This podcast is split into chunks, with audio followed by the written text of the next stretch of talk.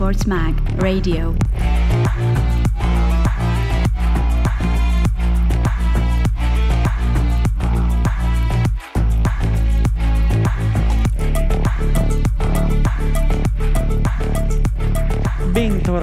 Bentornati, bentornati amici ascoltatori di eSports Mag Radio. La pausa estiva è finita e siamo tornati da voi con una nuova serie di notizie dal mondo dell'esport. La prima, molto importante per il mercato italiano degli esport, è la conclusione del trofeo B-Sports che è andato al Pisa. Infatti il campionato virtuale organizzato dalla Lega B e giocato su eFootball Pro Evolution Soccer 2020 o PES il celebre gioco della Konami appunto, lo hanno vinto i toscani che nelle finali hanno battuto il Benevento, arrivato poi secondo, e il Cosenza, arrivato poi terzo. La vittoria è stata firmata da Carmine Pisa N17X Liuzzi e Salvatore Sascino Digiac di Giacomo ed è arrivata dopo una stagione regolare terminata al secondo posto dietro ai Sanniti che nella post season si sono imposti sul Cosenza arrendendosi però ai neroazzurri.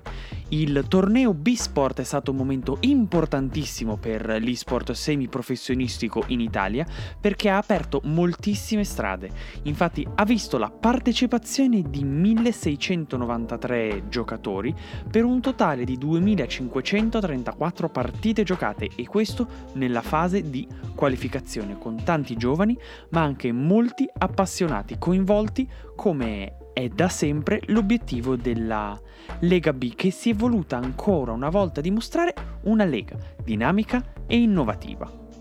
Lo ha ricordato anche il presidente Mauro Balata in apertura della serata della finale che ha portato il suo, il suo saluto che legge quanto segue. Grazie a Konami, a tutti i partner e a tutti i player che hanno partecipato a questo torneo, siamo molto soddisfatti per come è andata a livello di partecipazione e di entusiasmo. Un campionato che proprio in un periodo di lockdown ci ha permesso di stare vicino agli appassionati, di continuare a diffondere il nostro brand di Serie B calcio. Un'ottima notizia non solo per la squadra del Pisa, ma anche per tutta la scena sportiva italiana, per cui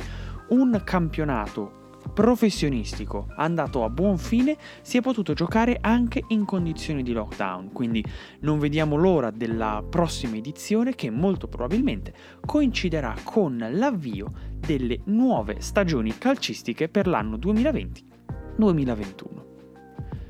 parlando ancora di nuovi format resisi necessari dal lockdown, non possiamo non parlare di Rainbow Six e di Ubisoft, il colosso franco-canadese che aveva lanciato un nuovo format per i tornei internazionali di Rainbow Six Siege, ma che la pandemia globale ha stravolto costringendoli a cancellare gli eventi LAN che erano in programma dopo le varie stagioni regolari all'interno delle varie nazioni e dei vari campionati. Ubisoft quindi si è trovata a dover scaglionare, tra virgolette, i propri tornei per regione al posto che avere il cosiddetto Six Major, l'altro grande evento LAN, quindi in presenza e con pubblico dal vivo, oltre al Six Invitational. Questi sono stati i quattro, tra virgolette, mini major che si sono anche dovuti suddividere in parti uguali il monte premio con 125.000 dollari che andranno al campione di ogni regione.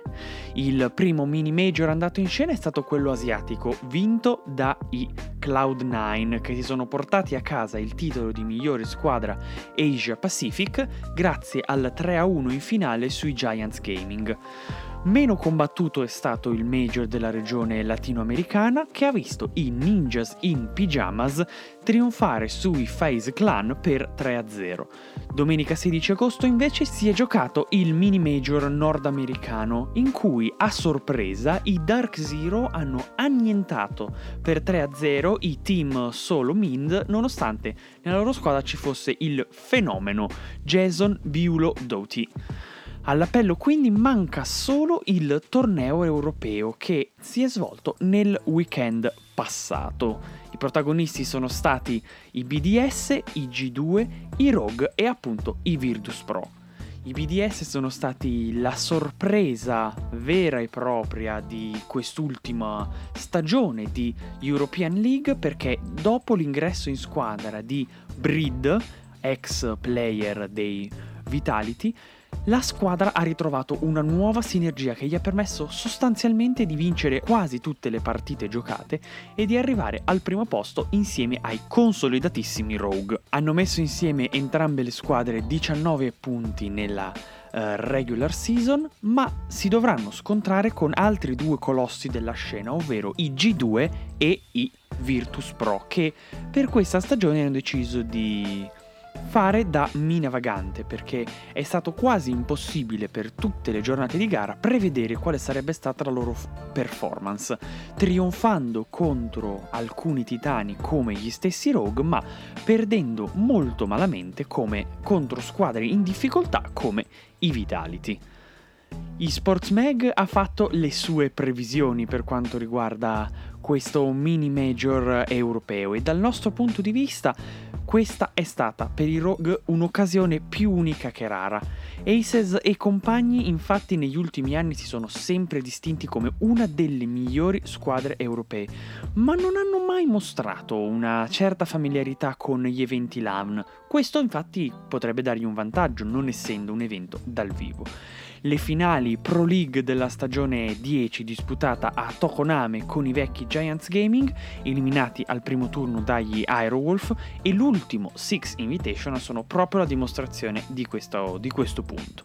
L'occasione dunque è ghiotta visto che queste finali verranno disputate appunto online. I BDS sono stati la sorpresa della nuova European League, ma molto probabilmente chiuderanno alle spalle dei G2, che proveranno fino alla fine a rovinare la festa ai primi in classifica Rogue. Poche, pochissime le speranze per eh, i Virtus Pro che sono arrivati veramente al quarto posto per il rotto della cuffia. È tempo di chiusura anche per la Overwatch League che in attesa dei playoff che inizieranno giovedì 3 settembre ha giocato l'ultimo weekend di gare nel weekend passato con una classifica che si è riassestata con un panorama molto ben definito su chi sono i top player di ciascuna regione e chi saranno i candidati alla gran finale. Innanzitutto non si può non parlare della dominazione assoluta della scena asiatica da parte degli Shanghai Dragons, che hanno sconfitto ogni team più e più volte, portando a casa anche la rimonta più entusiasmante mai vista nella Overwatch League da 0 a 3 a 4 a 3 contro i Seoul Dynasty nella finale del May Melee. Il loro primo posto in classifica quindi si spiega da solo, ma sono seguiti a ruota dai due migliori team del Nord America, ovvero i Philadelphia Fusion e i San Francisco Shock, praticamente a pari merito tra secondo e terzo posto, quindi una di queste due squadre quasi sicuramente avrà accesso alla finale. Quarto posto molto a sorpresa per i Paris Eternal che hanno avuto nella stagione 2020 sicuramente il loro momento di maggiore splendore che ha avuto il suo picco con la vittoria del Summerso Showdown, che, in cui hanno sconfitto i San Francisco Shock prima e i Philadelphia Fusion poi. Questo anche grazie all'aggiunta di due grandi DPS come Sparkle e Exy che hanno ridato vitalità alla line offensiva degli Eternal permettendogli di scalare la classifica dall'ottavo al quarto posto. Al quinto invece troviamo un'altra squadra asiatica, i Guangzhou Charge, anche loro nella loro stagione migliore culminata appunto con la vittoria del Summer Showdown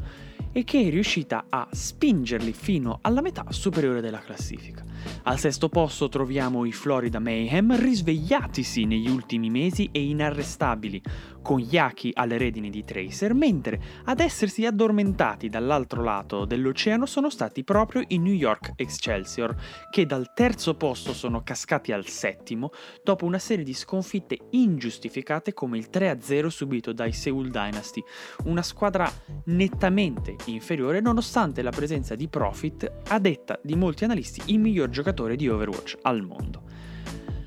tenendo molto viva la speranza che le finali si potranno davvero giocare dal vivo come hanno promesso gli organizzatori, non resta a tutti noi appassionati attendere che lo spettacolo dei playoff eh, si consumi per assistere ad un nuovo round di scontri tra le migliori squadre al mondo che vorranno essere incoronate campioni del mondo della 2020 season, anche conosciuta ormai da tutti noi fan e appassionati come la stagione più folle che la Overwatch League abbia mai visto. Cambiando completamente genere, ha fatto notizia l'annuncio che Spagna, Francia, Stati Uniti e Giappone saranno gli unici paesi al mondo ad avere un campionato nazionale di Dragon Ball Fighter Z. L'annuncio è stato dato il 16 agosto 2020 durante la conferenza appunto dedicata al picchiaduro di Dragon Ball in diretta su Twitch. Spagna, Francia, USA e Giappone infatti a partire da ottobre avranno un campionato nazionale ufficiale organizzato proprio da Bandai Namco, anche se in totale ci saranno 5 campionati, perché gli Stati Uniti avranno un campionato per una costa orientale e un campionato per la costa occidentale. Le competizioni dureranno tre mesi, un periodo durante il quale da ogni campionato emergeranno gli otto migliori giocatori di ogni paese. I nomi dei partecipanti poi saranno noti durante il mese di settembre, mentre poi in ottobre inizierà l'azione vera e propria. Si giocherà in formato round robin con tutti i giocatori che si scontreranno tra loro, con i primi quattro classificati che avanzeranno fino ai playoff e in entrambe le fasi le partite saranno F2-5, ovvero First to 5, in cui il primo giocatore a ottenere 5 vittorie vincerà il round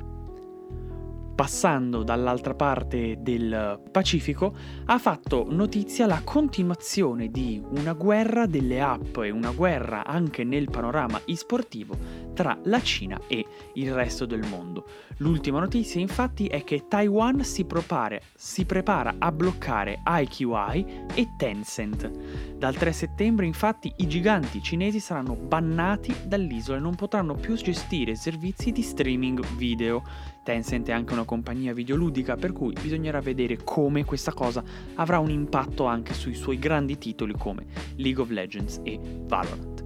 Questa è solo l'ultima di una serie di mosse da parte di vari governi e paesi del mondo, con USA, India e Gran Bretagna in testa, per limitare il dominio del mercato da parte dei colossi tecnologici cinesi, anche se nel caso di Taiwan anche, ci sono anche diverse motivazioni politiche. La colpa, tra virgolette, di Tencent e IQI, che è una sorta di Netflix eh, cinese, stando a quanto ha comunicato il governo, è di aver operato illegalmente sull'isola, collaborando con emittenti e distributori locali per fornire loro contenuti video tramite servizi in streaming dopo le, lim- le, limitazioni di Huawei, TikTok e WeChat attuate nei mesi, scos- nei mesi scorsi, arrivano altre sanzioni e altre limitazioni per le grandi aziende cinesi.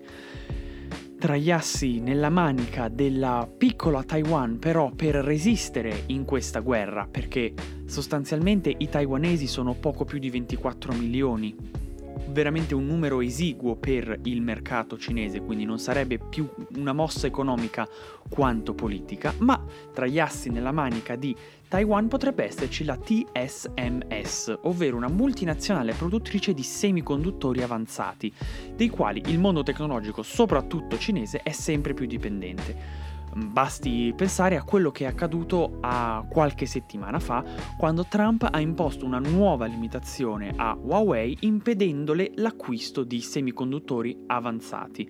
Una mossa che molti analisti hanno bollato come un colpo letale per Huawei. Huawei che ha ricevuto un'altra stangata da parte del Regno Unito e da parte dell'India che hanno bannato no, o le sue infrastrutture per il 5G o le sue applicazioni. Considerando anche la recente questione ancora in fase di evoluzione tra Epic Games e i giganti di Apple e Google, si può dire con abbastanza certezza che tutto il substrato su cui sono nati e cresciuti gli esport dai computer ai telefoni, così come li conosciamo oggi, potrebbe subire una radicale trasformazione entro i prossimi mesi. Questa era l'ultima notizia di oggi, vi ringrazio per essere stati con noi, per averci ascoltato e vi do il bentornato al podcast di eSports Mag che ogni lunedì mattina vi porterà tutte le ultime notizie dal mondo degli eSport. Ciao a tutti! eSports Mag Radio